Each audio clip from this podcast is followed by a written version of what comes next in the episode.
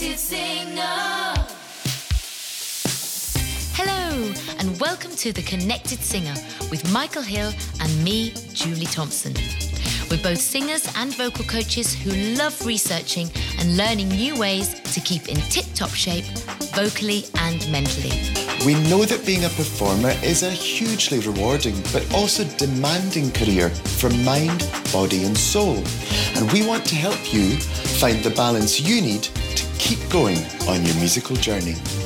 Each week, we'll be speaking to performers, teachers, and expert practitioners in a range of fields from psychology to sports science to Reiki, who will share their knowledge and experiences to provide you with a toolkit of ways to keep well, beat performance anxiety, avoid burnout, and get the most enjoyment out of the pursuit we all love singing.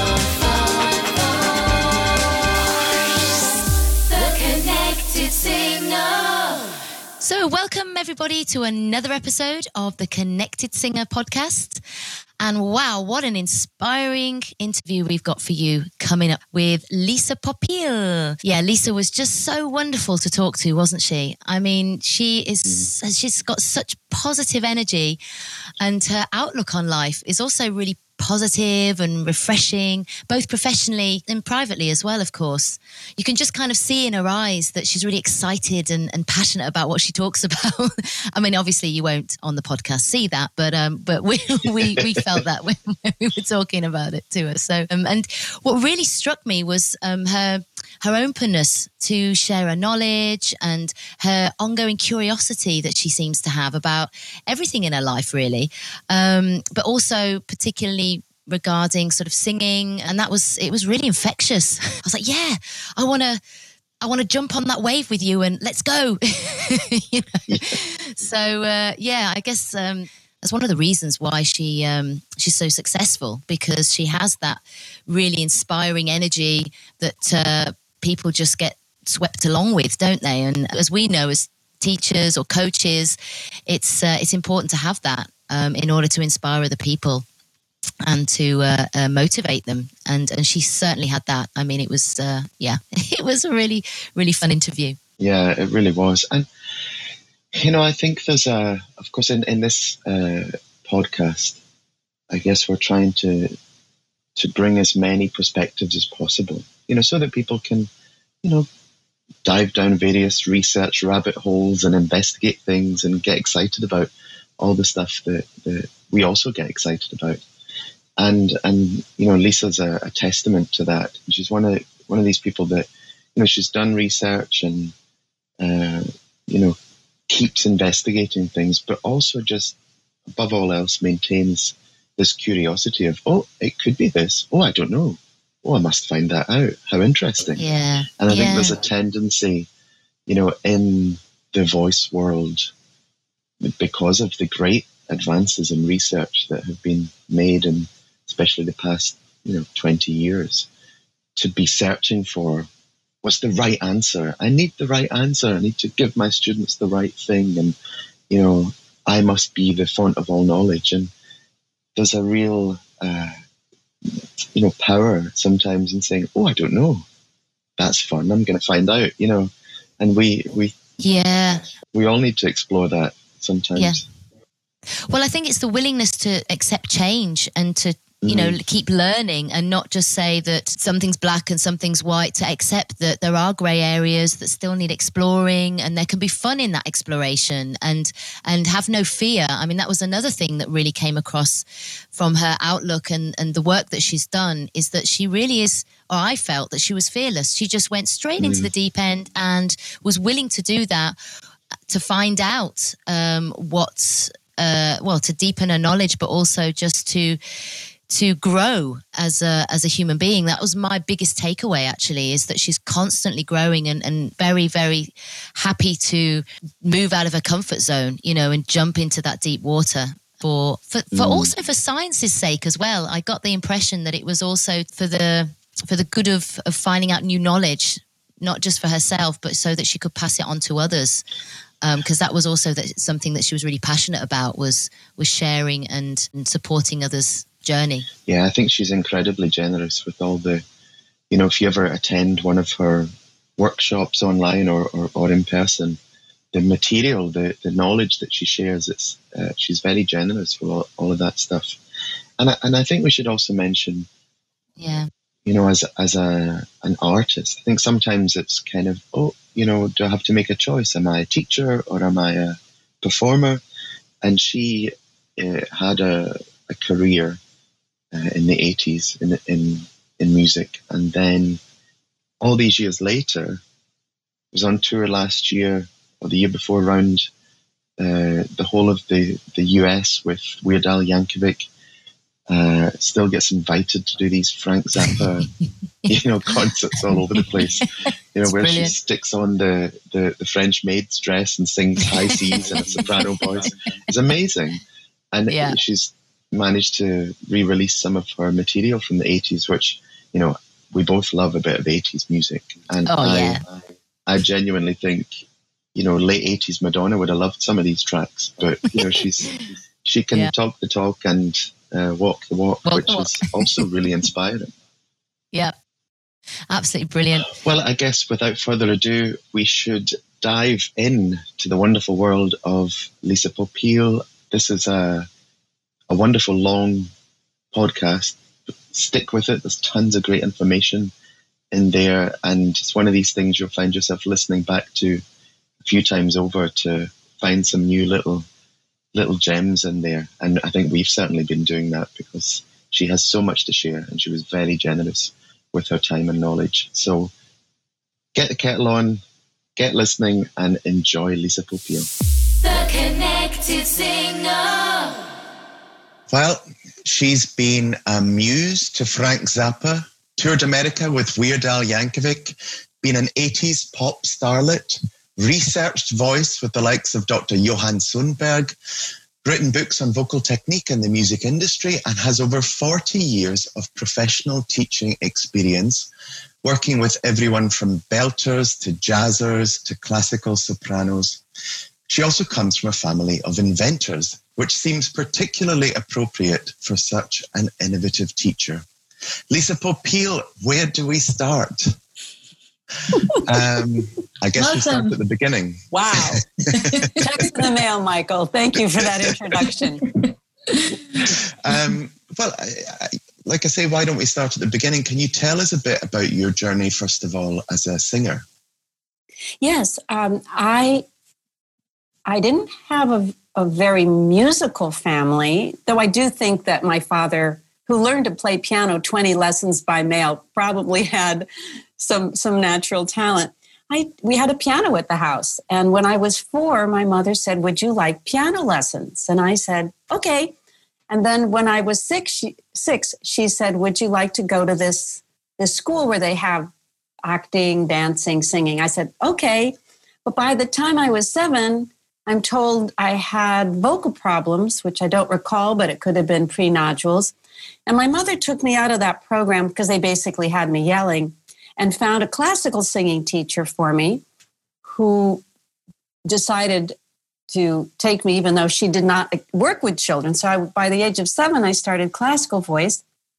And it was a very traditional vocal pedagogy, a lot of imagery and focus, uh, the ideas of focusing the sound and placement.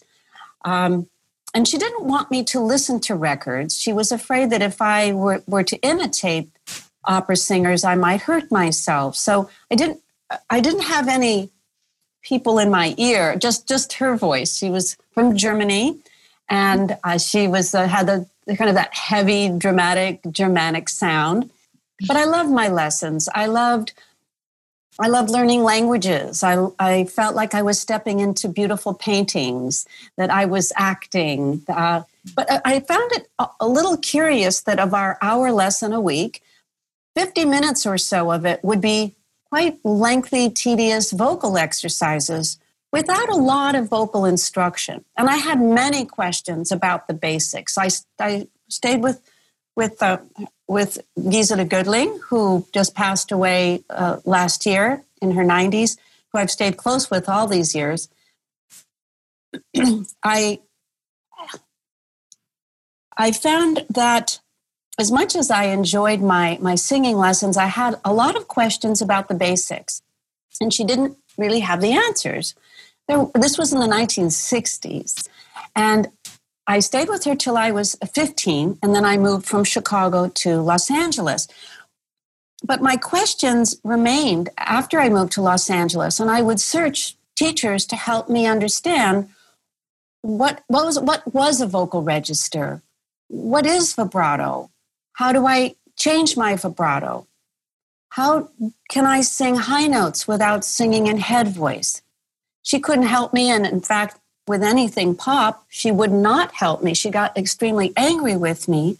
The idea that I was I was going to do something that was obviously so detrimental to vocal health that I, that I would lose, that I would injure myself, and I would lose everything we had worked for. So I knew that she wasn't able to uh, help me with anything pop singing, pop singing wise, and it took me a long time to find anyone who had training, who had acumen, who was a professional singing teacher, who who sang well in the pop genres, who could also teach. And I've really hardly found anyone who fits that description.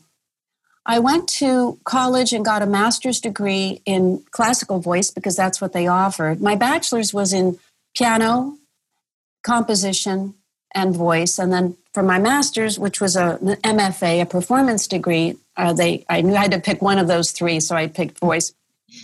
But I started writing my own songs when I was about 11 and just guessing my way through. And I started recording demos when I was 15, and I love the recording studio. And uh, so I continued to write songs and, and do recordings and and uh, love to, to arrange and learn how to arrange and work all the, the flashing lights in the recording studio. But after I got out of college, I really didn't know what to do with myself. I envisioned, you know, I fantasized really about having a, a professional career as a singer songwriter. But I think I might have been a little overeducated, meaning, you know, I thought very filmically about my music.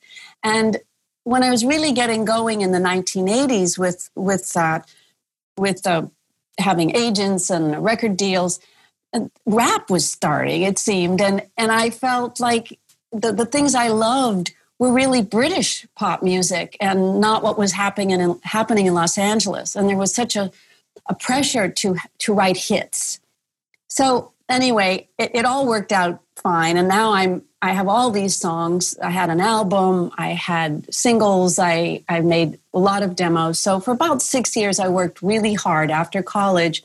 My writing, I had you know, I wanted to be sort of a cross between Madonna and, and Kate Bush oh, wow. uh, you know, visuals and um, and dance and art and where I'm playing instruments and um, it was pretty avant. Some of it was a little avant-garde, but but mostly it was just pop funk. You know, happy happy music with a few big ballads thrown in, with the occasional, you know, high C's um, singing along with with some kind of guitar solo when I started in the music, pop music business, I was already in my, my mid 20s, and they were signing 14 year olds who had no music background and looked good in a pair of tight vinyl pants. So I thought, mm, you know, I've got to, I got to stay young. I've got to sound young.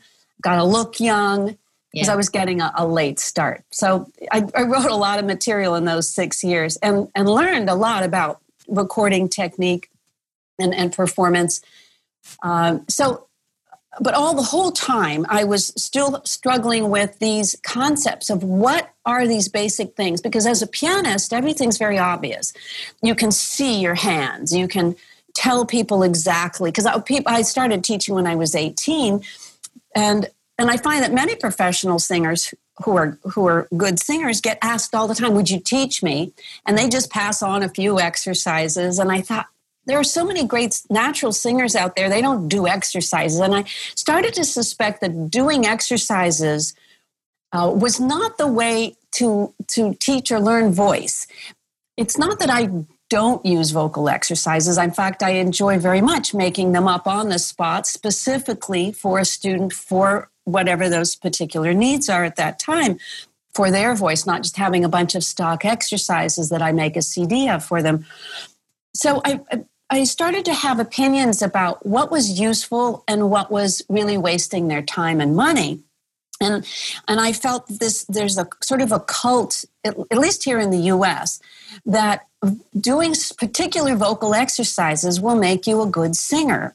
And I studied with some of the famous, I studied with anyone I, I heard about really, but particularly famous LA singing teachers. And always learned a little bit here and there, to always learn something valuable, uh, even how not to be a good, you know, how to be, uh, what made a person a bad teacher, or that they couldn't sing, or they no longer sing, uh, or they wouldn't sing for me, or they couldn't demonstrate.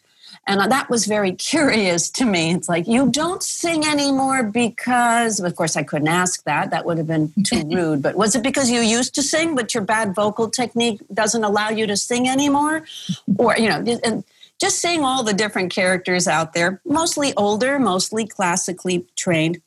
And I, early on, I'd say in the 80s, I really wanted to understand how to take a chest voice up high without pain or strain, meaning overlifting of the larynx. That's how I think of straining. I'm just reaching, I'm reaching for the high note. So yes. anytime I tried to sing with Barbra Streisand, it always hurt a little afterwards. And I said, I must be doing something wrong.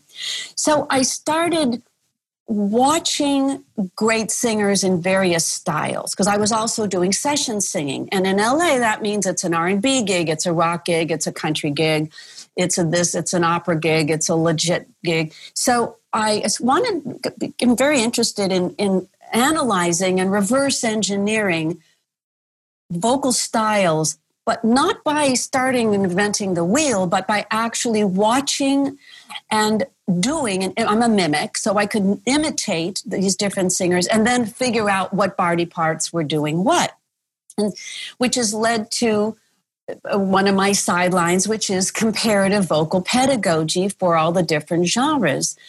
It's not that that's my main thing. I don't really have a main thing except to try to to simplify vocal technique so it's really efficient, really personalized, and is at the atomic level, as I like to call it. Meaning, I don't like to link a lot of things together that that are going to get me in trouble. Meaning, I want, as a teacher, I want to separate function, what does what, and and and how those different elements are used in, in different vocal styles for what I would call style authenticity. This has led uh, in the 90s. I started doing research, and I don't go anywhere in the world that has has a, an MRI machine.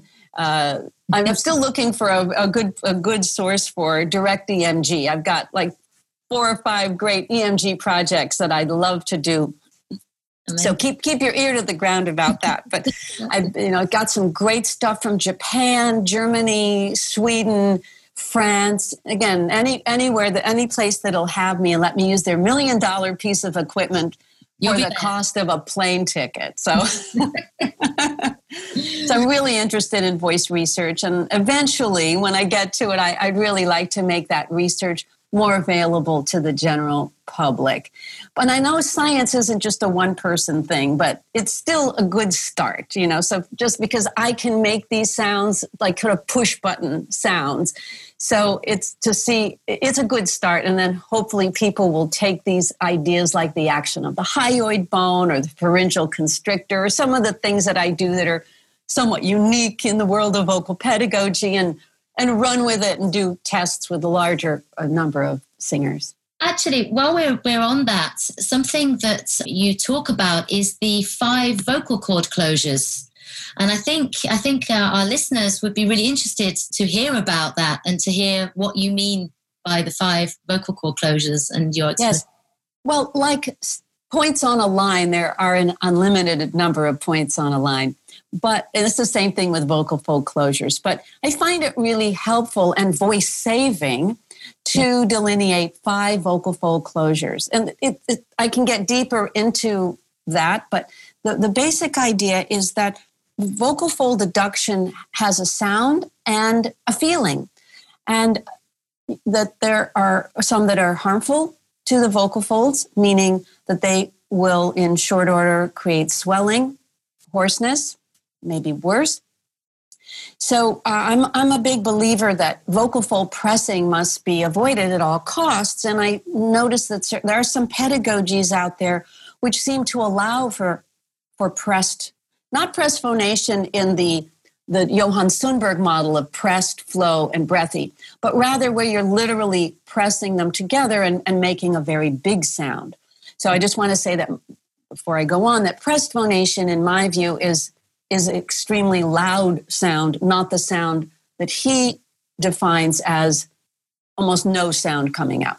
Okay. Yeah. So the, of the uh, the two main ones that that we use for singing that I hear good singers use is what I call clean phonation, where the vocal folds are lightly lightly touching, and it would sound like this: e e and you just do it on a straight tone, on a comfortable pitch. And on the eval, you can actually feel a little tingling or vibration at the edges of the vocal folds, which for many people is the first time they've ever felt their vocal folds. I do a lot with vocal fold sensation, feeling thickness and thinness, mm. and this might be the first introduction into feeling that. Because the vocal folds are the only body parts which can be normally injured. I'm not talking about extreme vocal sounds where you can dislocate your arytenoids, but in normal singing, the vocal folds are very small and prone to swelling to self protect. And so learning to feel them is, I think, crucial and usually ignored in the many vocal pedagogies that focus on the face, the soft palate, the mask. So, clean closure might be used when you just want to sound like you're very direct with people. So, you, when I sing like that, it sounds like I'm singing from my mind, like I'm just communicating in a very direct way. The, the next one that's most commonly used I call blowy. It's just my, my term for the vocal folds when they are about a millimeter apart Blowy sounds like this. Right now I'm singing with a blowy sound. It is not perceived of as breathy. It's not a breathy sound. And yet I can feel a lot of hot steam in my mouth. And if you put your palm one inch or so from your mouth, you can feel steady hot steam on your mouth. When I sing with a blowy sound with my hand in front of my mouth, it's it's um, it's quite a revelation to people how much hot steam is coming out, which you would not feel as much with the clean closure. So mm. it's it's often used in jazz, but I'm hearing it more and more even in, in classical singing. Traditionally, classical singers, oh, I'm talking really pre 90s, would use clean closure all the time.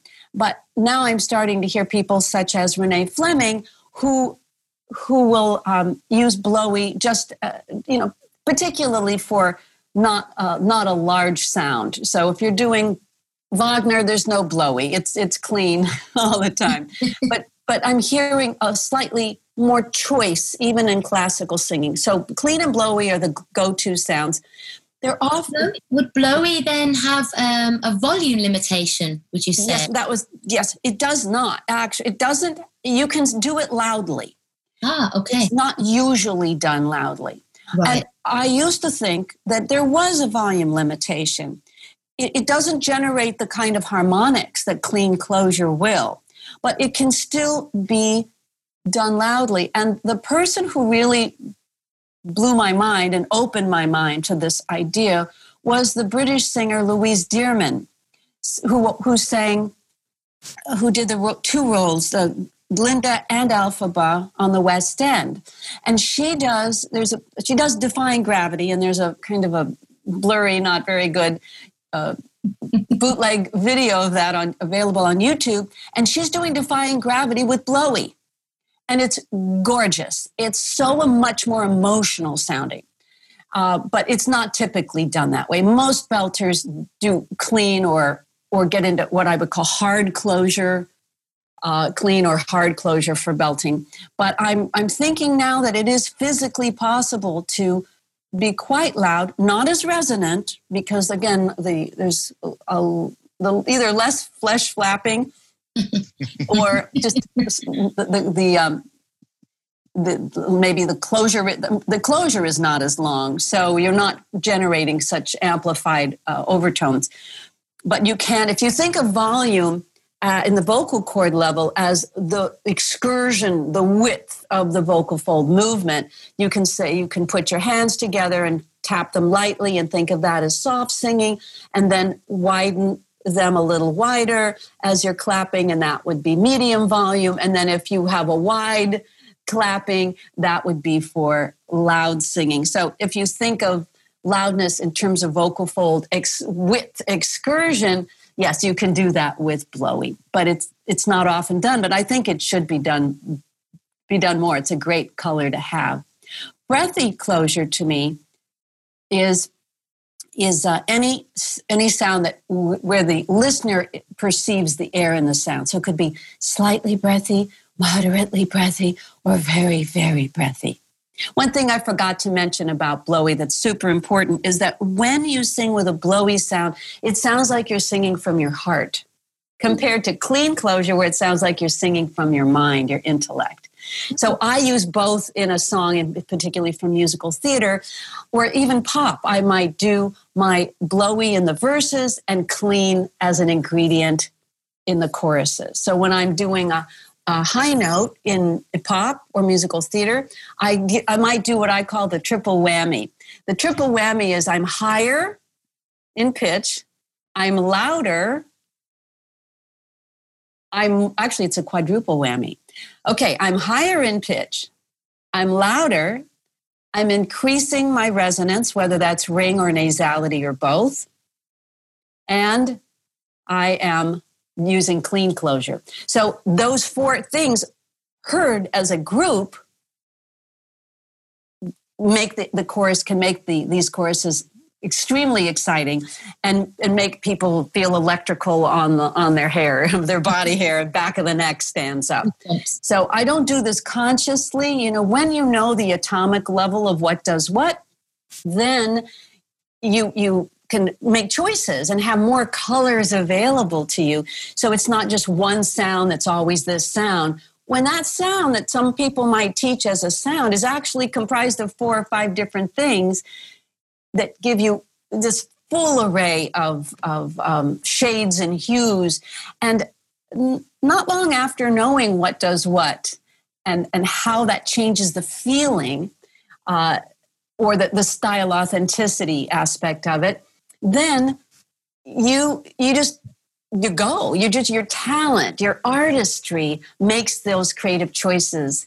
And you just get to stand back while you're singing and enjoy the show and go oh oh that felt right you know and just so your artistry will play with the ingredients. But again when things are too linked it can be hard to have an understanding of the unlinking. And that's true for traditional classical pedagogy as well. Because in classical when they you raise your cheeks you raise your soft palate you lower your voice box and you widen your throat.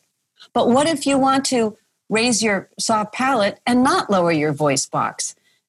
Now we're getting into some interesting stuff for pop singing so i like to separate those those elements as basic skills of singing in any style so you would say that you have to have this basic anatomical knowledge before you can start playing with this, or would you say that you could also you could produce these sounds by driving them through the emotion? Because obviously there's a lot of singers that haven't got the knowledge that are uh, producing these wonderful variations of sound without uh, they're not coming to me they're not coming to me. People come right. to me because they they know something's not right. They they lack control. They they don't know if they're any good. They they they want to. Ma- they coming to me because they need help. Yeah. Now I, will work with anyone. I, I I'm not picky. I'll work with anyone who's got a passion for singing.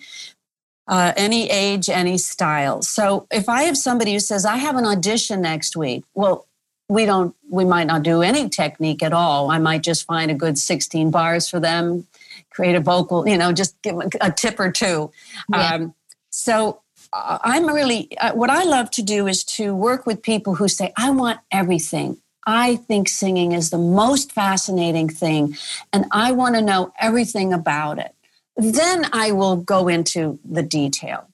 I've also, one of my goals was to create a method or an approach to teaching singing that anyone could understand. Having a tech, uh, a pedagogy that's that's suitable for all ages, that's easily explained and demonstratable, makes it so they feel empowered and they don't feel stupid and they can get results right away. And I like to fix problems uh, as quickly as possible so we can get into the songs.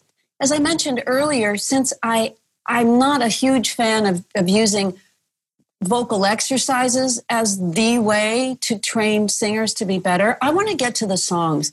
There are thousands and thousands and thousands of songs, and so much vocal technique can be used in the course of a song. Yeah. Also, a lot a lot of people may think that I focus only on vocal technique and it's not true. I love teaching uh, uh, phrasing and performance and gesture and facial expressions. And I, in my studio in LA, I have a room with a stage and lights and a sound system. So we work on mic technique and how to put a set together and uh, how to deal with an audience that you can't even see and how to do pattern and um, all the things that go into being a performer, a live performer that is completely different from being a recording artist. So I've got my recording studio, and most of the time that's what people want because they they I, I know how to make them sound good. So I'm a recording engineer too, so I can help make them so perfect sounding that that becomes their best self and then they take that home and hopefully the goal is not only they have something that makes a nice present for their family or that they can put up on their website, but also they're hearing themselves in a perfect way.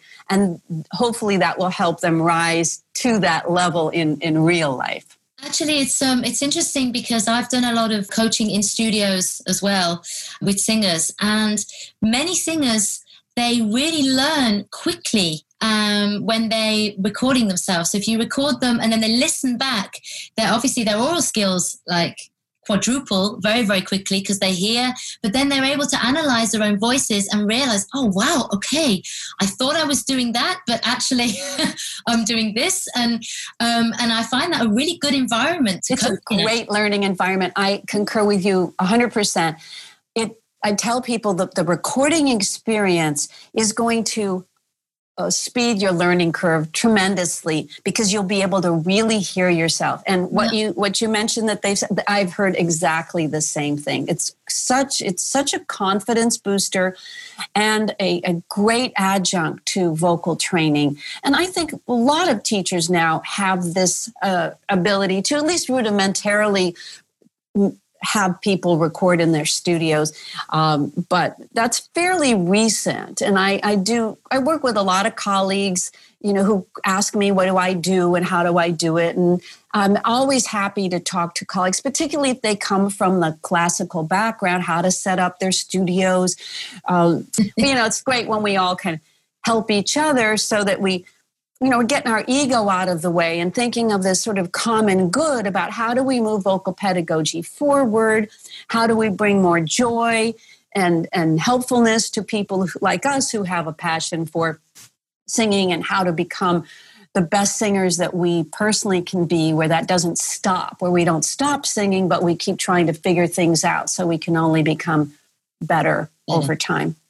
Yeah. yeah we must come back to some uh, some more artist related yes. questions. But since we're still in this world of, uh, uh, of pedagogy, um, was there was there a moment, a kind of eureka moment for you with voice, uh, with your own voice, with uh, teaching, something that made you go, ah, this is this is how it works. Had I had several moments. I remember when I was able to make a, a comfortable and attractive belting sound years ago, and I could do it repeatedly. I felt like I had, uh, like the bell in the oven had had just gone off, and that the, the bread, this imaginary bread in the oven, was golden brown and perfect. So, or, or, I also had this image that I'd gotten to the top of Everest and I'd put the flag there after all my tears, really literally tears for decades on how do I do this thing where it's repeatable, it's comfortable.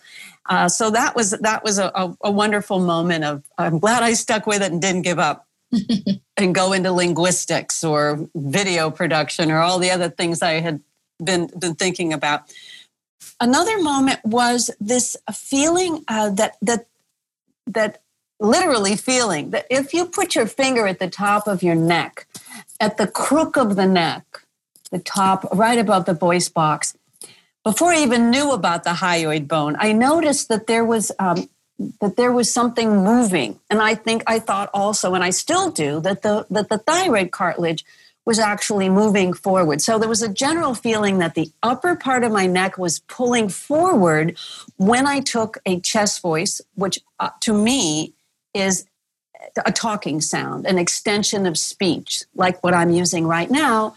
Uh, it can be very loud or not. And t- taking this speech like sound um, up high uh, without going into head voice, that, that was pulling forward. And I called it in around 19, early 90s, I called it laryngeal lean, or I call it lean for short. It was a feeling that this was pulling forward, but I also could feel it with my hand. And this action, along with the whole posture of Belter's bite, which is the the activation of the masseter muscle, the, the head slightly tilted up, the relaxed tongue, the slight protrusion of the chin, the firm but flexible lower jaw, that it was integral. All of this was working to help the lean action, which would allow me to take a, a chest voice up high that didn't have to be loud. And I knew that I was onto something new with that simply by, by poking around. Also, with vibrato, I have a whole like protocol for fixing vibrato issues that have heretofore been considered just a natural part of the voice and don't make it don't make it happen just i'm i to me i want to be good so if i can make it better i want to make it better and appropriate to to the style if possible and vibrato is is so often used in pop as well these days. It's, it's quite uh, an important part to focus on or to learn, as you say, to control because there's so many variations that we hear. So many variations. Because you have you have also like belting substyles. I thought was really interesting. So oh, thank you. So uh, I did a presentation in 2005 at a, a vocal science con- uh, conference, and I was talking about belting, and I was doing this d- demonstrating. And there was a New York, uh, a well-known New York belting teacher who came up to me and and questioned my approach and said, "Well, I don't know if what you're doing, what you're doing is not what we do in New York. It's she's she said to me, maybe what you're doing is more out of is is more pop related, and um, I I gave it a lot of thought. I thought, what if, what if she's right that I'm that the, the style that that the style that I was doing to me was a, a more contemporary, modern form because everyone's mic now in musical theater. And it, we weren't talking about rock. I wasn't about gospel. We were talking just about musical theater. So I started listening to see if I, I could improve my my basis of knowledge. And I um, this was again 15 years ago, and I started to, to, notice that I could put people in these five categories. I didn't mean it to be five, it's just that there turned out to be five that I could put everyone into. Uh, there was brassy belt, which was like the Ethel Merman sound, which was uh, ringy and nasal, but more nasal uh, in terms of the ratio. Um, and there was a certain mouth shape that, that seems to produce that sound easily. There's nasal belt, which has very little ring in it and is typically used traditionally. I don't care for it, but traditionally used by males in musical theater, and very few women except maybe uh, Patti LuPone. Then there was heavy belt, which was the very hey, the very throaty sound, which has a very strong vocalis muscle contraction and, and is the only one of the five belting substyles that sounds like it's coming out of the throat. And, and a good example of that would be Elaine Stritch. And in my article, Multiplicity of Belting, where I first presented these ideas, I have uh, not samples, but just a list of male and female people who I heard use these style these belting substyles. Doesn't mean they always do. It just means that when I heard them on iTunes, they they exemplified this this sound. Um, oh, I guess I should demonstrate just for fun that little brassy. So there's no business like show business. Let me try higher. There's no business like show business.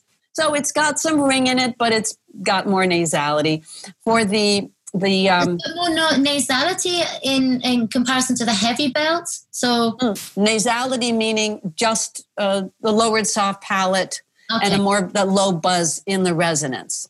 Right. Um, so I think that the the of the five belting substyles, as I mentioned, only heavy belt is very throaty, and it may or may not have nasality it has nasality, but you can control the amount of, of nasality. Uh, so then, so there's brassy. There's what was the other one I mentioned? Uh, heavy was there? Heavy. That was that. Uh, that, those are the two. Okay. That okay. So ring uh, nasal belt. Nasal belt is that. Here's a good example. I've got that sound. See, it's a facey sound. You feel, which means it's a thinner vocal cord thinner vocal cord makes you feel vibration shoot out of the face more. Um, so, actually, placement, this idea of singing through the mask or singing through the face, is, is actually a backdoor way to thin a vocal cord. So, I have other ways to, to thin a vocal cord that are actually direct. But I just wanted to throw that in there that so many things that have been used traditionally actually they start in the larynx and in the vocal cords uh, and produce secondary effects. So uh, the nasal sound would be a, a, a, a facey sound, uh, not a throaty sound. And that's that kind of sound. And I might use that if I'm lazy or if I'm tired or I'm bored or I'm a heavy drinker or I hate, you know, I hate my life. So it, it has many emotional elements to it which is why I don't like it for men because when men are trying to be romantic in musical theater, and they sound bored at the same time because of excessive nasality. I went, no, no, no, just just feel a little more yawny. Just raise your soft palate, and now I'll buy that you're truly romantic. Another one is the ringy ringy uh, belt.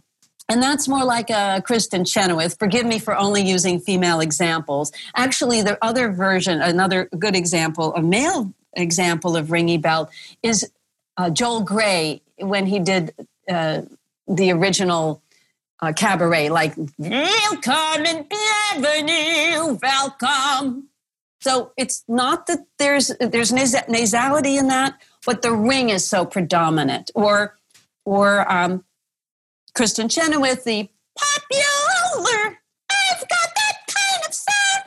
So it's just very ringy, and, and that's good. I have lists of emotions and you know things like ditzy or annoying or determined to be heard. So, uh, so that's ringing bell. And then the most common one is, in my view, what I call speech like belt. And when I say speech like, I just mean that it sounds like an extension of my speaking voice, and I can make it really loud, but I don't want to hurt the mic and have it distort. But it's it has it has ring and nasality in it, but it's more muted and it sounds like I'm talking to you. And then I can add more ring or add more nasality, but predominantly it has a slightly more muted resonance and has a more oral uh, sound to it. And that's almost all that's being done now um, uh, in Broadway and the West End. And it's, yes, she was right. It does come from pop and that's what's happening now. So i was maybe i was a bit prescient about what was to come.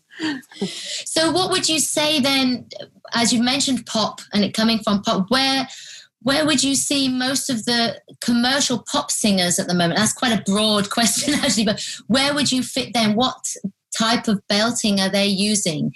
Um, or perhaps you could give a few examples. You've got sort of the Beyonce, but you've got someone like um, I don't know if you know a British artist called Dua Lipa. I don't know if you know her. I I would need to hear again. I'd need to hear 15 seconds and see. Most of them I would put if they're pop. I mostly would put them into this broad category of of speech like belt. And that doesn't mean that they're not changing their resonance in moments. But if I had to pick one, yeah, that they're predominantly in, it's almost always speech like. Um, and it, it, gospel's a little bit different. Gospel, I.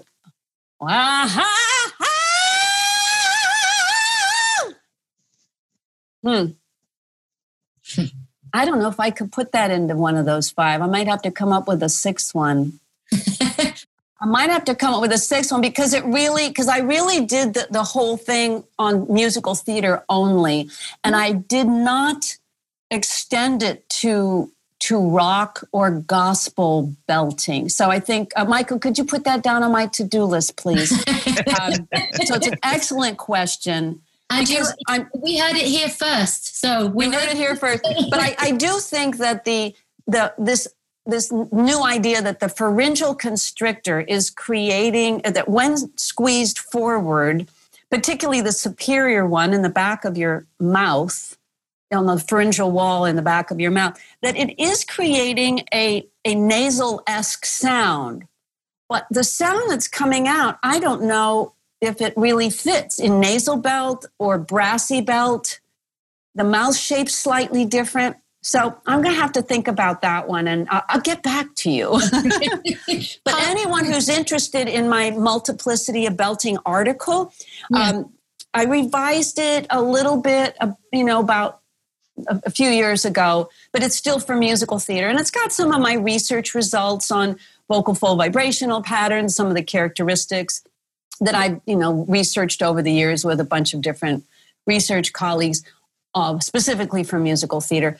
So um, uh, anyway, that's uh, you know I'm happy to send it to anyone who wants to email me through my website. It's uh, it's it's good, and it led to workshops and. And uh, I think it's in, been in other people have adopted it as an idea, at least as a starting point, that there isn't one belting sound. I apologize that I, I did not go into detail on the four types of hard vocal fold closure and then an example of pressed. Happy to do that if you if you want me to. I've heard a belting pedagogy that was ringy, so ringy that it hurt my ears and used at least hard closure, if not pressed closure. And thinking to myself, that's not being used professionally. Nobody's. It, it's very limited in, in terms of color. It's uh, it's it's assaulting to the ear. Makes the eyes kind of go squinky when you hear it. And I guess it would be under ringy belt. I guess I'd have put call it because it was so very ringy. Um, and it's and I don't believe that anyone is going to be able to do eight shows a week with that kind of sound. Plus, it's just wearing, it just wears on the ears. That's, that's one of the downsides of ringy belt. If somebody is too ringy for too long, it creates a kind of aural fatigue uh, in the listener. So I don't want to be too box yeah, which I guess if it's if your ringy belt is very sharp, I guess for certain styles, maybe for rock concerts live, it would be okay for a certain environment for a certain amount of time. But I guess in the studio, I know this this feeling. It's very difficult to be too over loud. The the technology is so good these days that you have this impression that everything's so loud and so close, and and therefore you don't feel the need or to have the energy to really belt it out that loud. It's it's a completely different sense of uh, of belt. I, I also think. think. that ring should be because it's so powerful. It should be used intermittently, similar right. to cayenne in cooking. Yeah. Don't put it on liberally on everything. also, as uh, the person, the producer, or if you're doing live, the sound mixer, they often add ring. Uh, they boost those frequencies. Uh, I, I don't like that, by the way. I don't. I don't like an overall boost unless somebody's just dull all the time. I prefer, you know, maybe boosting ring harmonics, uh, spot, uh, increasing them, increasing ring on certain areas. But I, I see a lot of um, in live performances where the sound guy has the ring harmonics so boosted that even the per, when the person sounds like they're they're low, soft, and whispery, they sound ringy, and that's not natural and it's uh, i and sometimes i think the sound the live sound guy is just he doesn't have his hearing anymore. If you're interested in delving deeper into Lisa's world of vocal pedagogy, you can find links to all her books in this episode's podcast info below. And we also have a link to her belting workshop on YouTube. It's a real treat to see Lisa in action. And as we know that one of the best ways to deepen our understanding of vocal technique is to see and hear examples, we have also added links to the singers Lisa mentions below. And finally, don't forget to subscribe to our podcast to ensure you keep connected with us, as we will be offering our subscribers opportunities to join workshops, question and answer sessions, and lots of other goodies with Michael and I in the new year. And we are very excited. But first, let's get back to the conversation with Lisa to hear her take on touring, syncing your music, and working with Frank Zappa.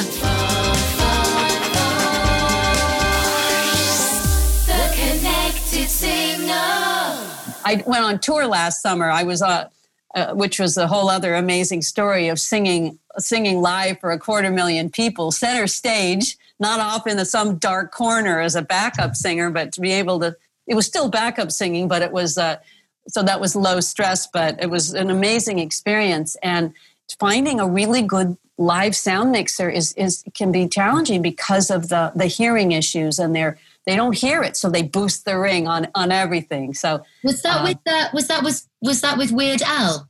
Yes, yes, oh. it was. Um, I've I've uh, known him since the, his early days, 1983 and uh, we've been quite close ever since. And I've sung on most of his records over the years, so it was great to finally meet the fans because there's a lot of hardcore Weird Al fans out there who who who are who can relate to his personality and his message and his weirdness. And and uh, so there's quite an interesting crowd, but you know, I did a lot of signing of things. It was great. It was like my 1980s fantasy come through, come true, but in a low, like I said, it wasn't very hard. You know, an hour and a half, and you know, done, and full orchestra. That was a treat too to to sing with a 40 to 60 piece orchestra, including the National Symphony, the Colorado Symphony.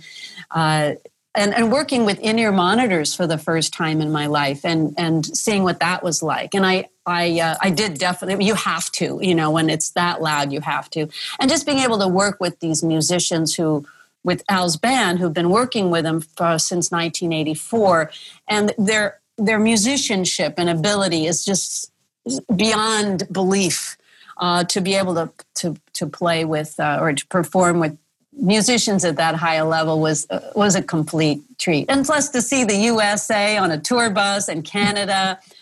I'm, oh, you know, yeah. like pinching myself. Yeah, I'm, you know, in my 60s and I'm sleeping on a tour bus. So yeah.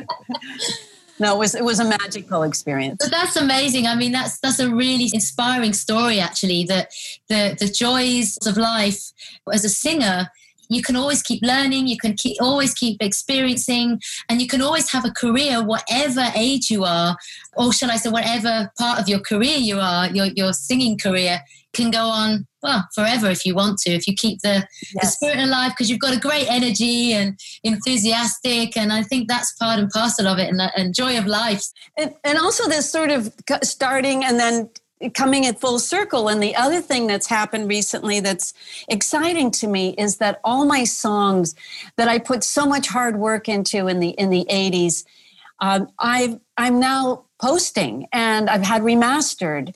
And um, and I'm working with a music supervisor who who loves them and calls these 80s things. They're called vintage, and he's going to be we've just signed, and so he's going to be pitching to, uh, to film and TV. So I may actually be able to get some checks in the mail uh, for the rest of my life and, and have people hear these songs. I call I'm calling them the hits that never were, uh, and um, by posting them, my my my friends and family and colleagues who never knew about this past life that I had as a as a singer songwriter musician. I wrote I play all the instruments. You know I I've got cool photos from the 80s, and so I feel like they're off the shelf. They're just not going to molder and die with me, but they're they're having a life, and um, and I'm getting such a beautiful response on, particularly on Facebook. I'm on CD Baby now, on YouTube, uh, iTunes, and so it, I have this feeling of completion that my, all my hard work was not for nothing. And I don't feel bitter about that anymore. I feel just happy. Oh, that, thank you for, for sharing that because I think that will inspire a lot of singers, not just sort of young singers, but people, singers of all ages. So, okay, big piece of advice I did not know about. If you've got good 70s and 80s material that you own as a songwriter, meaning you, and you can get owner, I'm trying to get ownership back from my, my record deal because yeah. we're in a, I'm in a window right now, which I still have to pursue, but there's this window where I can get my ownership back from the publish, the new publishers. I hope I don't have to hire an attorney for this. But anyway, I'm digressing. There's even ways to get record deal material back, at least in the US, from record companies that are there or, or defunct. And when you own your own songs, you can you have something valuable because there this vintage idea, there's a premium. You can get paid extra for sync licenses for your 70s and 80s material. And there's a demand for it. So get that stuff off your shelves. Get it digitally remastered, get, get it digitally transferred from your albums, all you oldsters, um, and uh, research sync, sync agents. Yeah. Music supervisors don't want to talk to you, but sync agents will because they are the, the ones that, that really are the, the yeah. go between.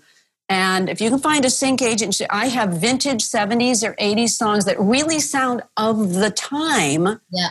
Yeah. There's a place for it. Thousands and thousands of dollars you can make. Because I hear these Gen Xers and Zers making 80s material, but getting a a D50 or a Jupiter 8 and a Linn drum machine does it, it still sounds content too contemporary. So there's a lot, you've got to have to lived, you had to have the purple hair and the triangular, you had to live in the time to really pull it off. So um, uh, it's so funny. Uh, the latest one I just posted, my my big ballad. Uh, I just posted uh, last night, and I said I'm apologizing for the loud Linn snare, and and you know people are already writing, but it seemed right at the time. I go, absolutely, it was just seemed right. well, it's it's fascinating with that that whole world. I mean, I for the first time I came across a whole YouTube channel of people making this uh, 80s style pop in a very what seemed like quite an authentic way. And I know there's a, a, a Swedish group with a French name, Forêt de Vin. They um, they they got some real uh, exposure because Brendon Urie from Panic at the Disco just heard one of the songs and was like, "This is just the best '80s power ballad style song. And when it's done well, you think, you know, even if it's a bit overblown and overproduced, it, the music was just brilliant. I mean, that's personal taste coming out, but people really wrote fantastic songs. Oh, I, I would love, I, I just wrote that down. I would love to hear more of, of, of contemporary good 80s sounding stuff that would be real i just haven't heard it yet but I, am there's got to be out there i'm surprised the japanese haven't done it they're so good at at sort of copying and then surpassing, going beyond, above and beyond with with coolness and quality. Yeah, um, I, I, was thinking uh, you've we've covered like so much stuff. I want to to just mention because uh, we we we had this in the list. Um, artist wise, one of the other things you did uh, was working with Frank Zappa, which I mentioned in the the heads up at the start. And um, for those of you who, who are in the know, you know, he was this super avant garde uh, jazz musician. My only memory as a child is that he had a really scary music video with monsters made of Play Doh, and it really creeped me out. Um, but the music was very cool. But you did some really experimental stuff with him. I mean, different to your pop music, but what what did you learn from that experience? Because it must have been pretty, uh, pretty cool, pretty out there. Working with with Frank was the most intimidating musical experience uh, I've ever had because I didn't know his music. I wasn't a fan. I I lucked, if you could call it that. Yes, I would call it that. I lucked into an audition with him I was almost forced into an audition with him. I was really at the audition to support my boyfriend, who was a fan who knew the music. And I was just there to help my boyfriend set up and give him some moral support. But I wound, I wound up auditioning at the amazing nine foot Bösendorfer with the extension keyboard at the bottom, you know, where the white keys are black and the black keys are white. I'd never seen that before. And I went through this quite lengthy, you know, like an hour long audition at the the uh, the push of the the uh, resident uh, amazingly talented keyboard player and I sang. But when I was singing I was doing it in an operatic style with jazz phrasing because it was funny. That's a funny combination. And humor is a big part of, of Zappa's was a big part of Zappa's approach. And so I knew I knew how to do funny things with my voice and I can sight read so I can read anything. But what I can't do is memorize. And so I needed to memorize four hours of unplayable, not just piano music, synth music. And this was in 1981. And this was the very beginning of synth. So they all had to be programmed, which was not, I didn't have much experience with that. And these so much material for which there was often no fingering I would try different fingerings, and there was uh, there was none. uh, and then he'd want this and this. He'd want different styles. Okay, we're going to do this one in country. You know, I'm not an ear player. I just read. That's what I do. So um, I was in the band for three weeks, got paid extremely nicely, and worked very very hard from the time I woke up till the time I went to sleep to try to learn this material. But mostly, what I tried to do was make them laugh. So I would I would do, you know, when I used to have a high D, I would, you know, he'd he'd say get a get a violin, and I'd play violin, which I can't play, and then put out a high D, and then he'd fall off his seat. So that my goal was to be as good as I could be and make him laugh. And uh, eventually, I was replaced in the band for that tour by a very experienced. I just got out of college, and by a really experienced um, uh, a keyboardist, a singer, great you know, great rock voice, great uh, soprano falsetto, sax player. But he wasn't funny like I was, and he didn't wear lingerie like I did. So anyway, a few months later, I was in, Frank invited me to perform at the Santa Monica Civic in uh, in California, and I, I, I, wore lingerie. I just and uh, I knew he'd like it, so I went to this funny store, famous store in LA called in Hollywood called uh, Trashy Lingerie. I don't know if you know this, Michael. And I got this little, not much outfit with the the big heels and the the French maid's outfit, and I, I came out in eight yards of black nylon. No shame, you know. And I came and I unwrapped myself from the, the and then I'm standing there on this rock stage with thousands of people. Never sung for five thousand people before, and then I just did my my silly thing. And it was uh, you know kind of infamous. And it's still available it's, most of it's available. And i still perform at zappa uh, festivals so i was supposed to be in oslo norway at the age of uh, 60 64 i think i am now uh, last time i counted. And that was going to be in, in, november of this year. And i was already planning to, to check online for my next piece of inappropriate clothing uh, for the fans. but it, will be it'll happen next year. So let's get the word out. It's called Zappa Union, and you can hear my three. But really, just three songs that I do, and it's it's wild. And a lot of it's improvised. So it's improvised vocal silliness. And some of it used to be where uh, uh, uh someone would play, let's say Steve Vai would play a a guitar lick and then I was supposed to imitate it or you know do the same notes. And but I didn't know that. It, was all so improvised. And then the bass player Scott Thunes would play something and I'm you know I'm trying to do that. And then the drummer and I don't know what I did for the drummer but so it was it was very creative and it took a lot of cojones to uh, to do that. But I felt when I was on that stage in 1981 I felt I was home and that was the high point of my career and it was all downhill from there. Oh no. Wee, wee. the connected singer Actually, there are many more fascinating highlights to Lisa's multifaceted career. Therefore, to hear more, tune in for part two, where she'll share her go to tricks for confidence, what she's learned from voice research, and how to keep your vocal folds happy with practical exercises just for you, our wonderful listeners. See you there.